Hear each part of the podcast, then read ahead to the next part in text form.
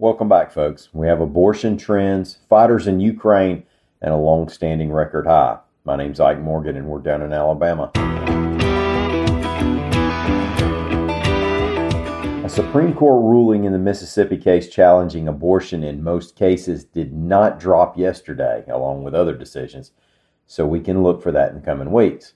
The abortion decision is the one where a leaked opinion had pointed toward a possible overturn of Roe v. Wade, which, depending on what it says, could allow Alabama and other states to enact their own abortion restrictions or bans. Meanwhile, a report from A L dot com's Amy Yerkinen and Ramsey Archibald shows that after a decade of declining demand for abortion, there has been an increase in the number of procedures in Alabama from two thousand seventeen to twenty twenty. While elective medical procedures generally declined during the pandemic-dominated twenty twenty, abortion procedures pretty much held steady, slipping only a little to seven thousand four hundred forty-six in the state. Alabama had fewer than five thousand two hundred abortions in two thousand fifteen, but we've been over six thousand seven hundred since then. That reflects national trends as well. Nationally, the Guttmacher Institute reported an eight percent increase in abortions during that span from two thousand seventeen to twenty twenty. Two men from Alabama are missing after volunteering to fight in Ukraine to defend the country against Russia, reports A L dot com's Lita Gore.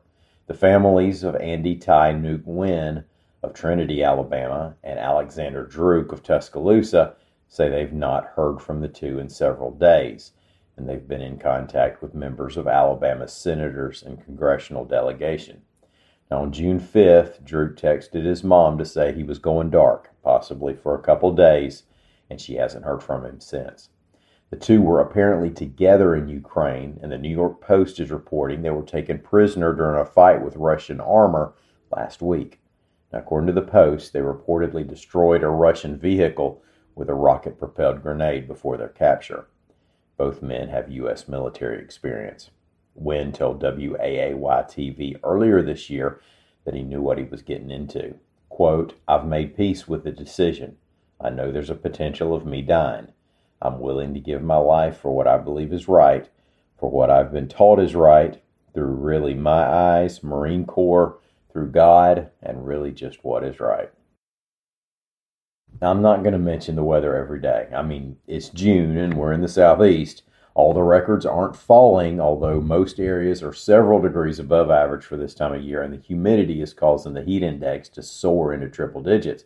But yesterday, a record was tied in Alabama that had been around a while, a really long while. You know how during heat waves, when you see a bunch of records fall, you always see that some had been last set back in the nineteen thirties. Well, Montgomery's high on Wednesday tied a one hundred forty-seven-year-old record, reported Lee Morgan for A L dot com. one hundred degrees was recorded in the state capitol, tying the June fifteenth record from eighteen seventy-five. That's the year Patty Ruffner-Jacobs was born. Pat Garrett of Casita, Alabama, was still six years out from killing Billy the Kid. Now, that's a long time ago.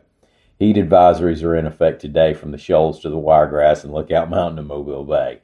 So y'all drink plenty of fluid, try to find a shady spot, especially if you work out in the heat, and parents, check your back seat for youngins before you get out of the truck or car. Our routines can get shaken up this time of year, and we hate to see those kinds of stories. Thank y'all so much for listening. We'll be back here again tomorrow. Until then, stop by and see us on the internet at A L dot com.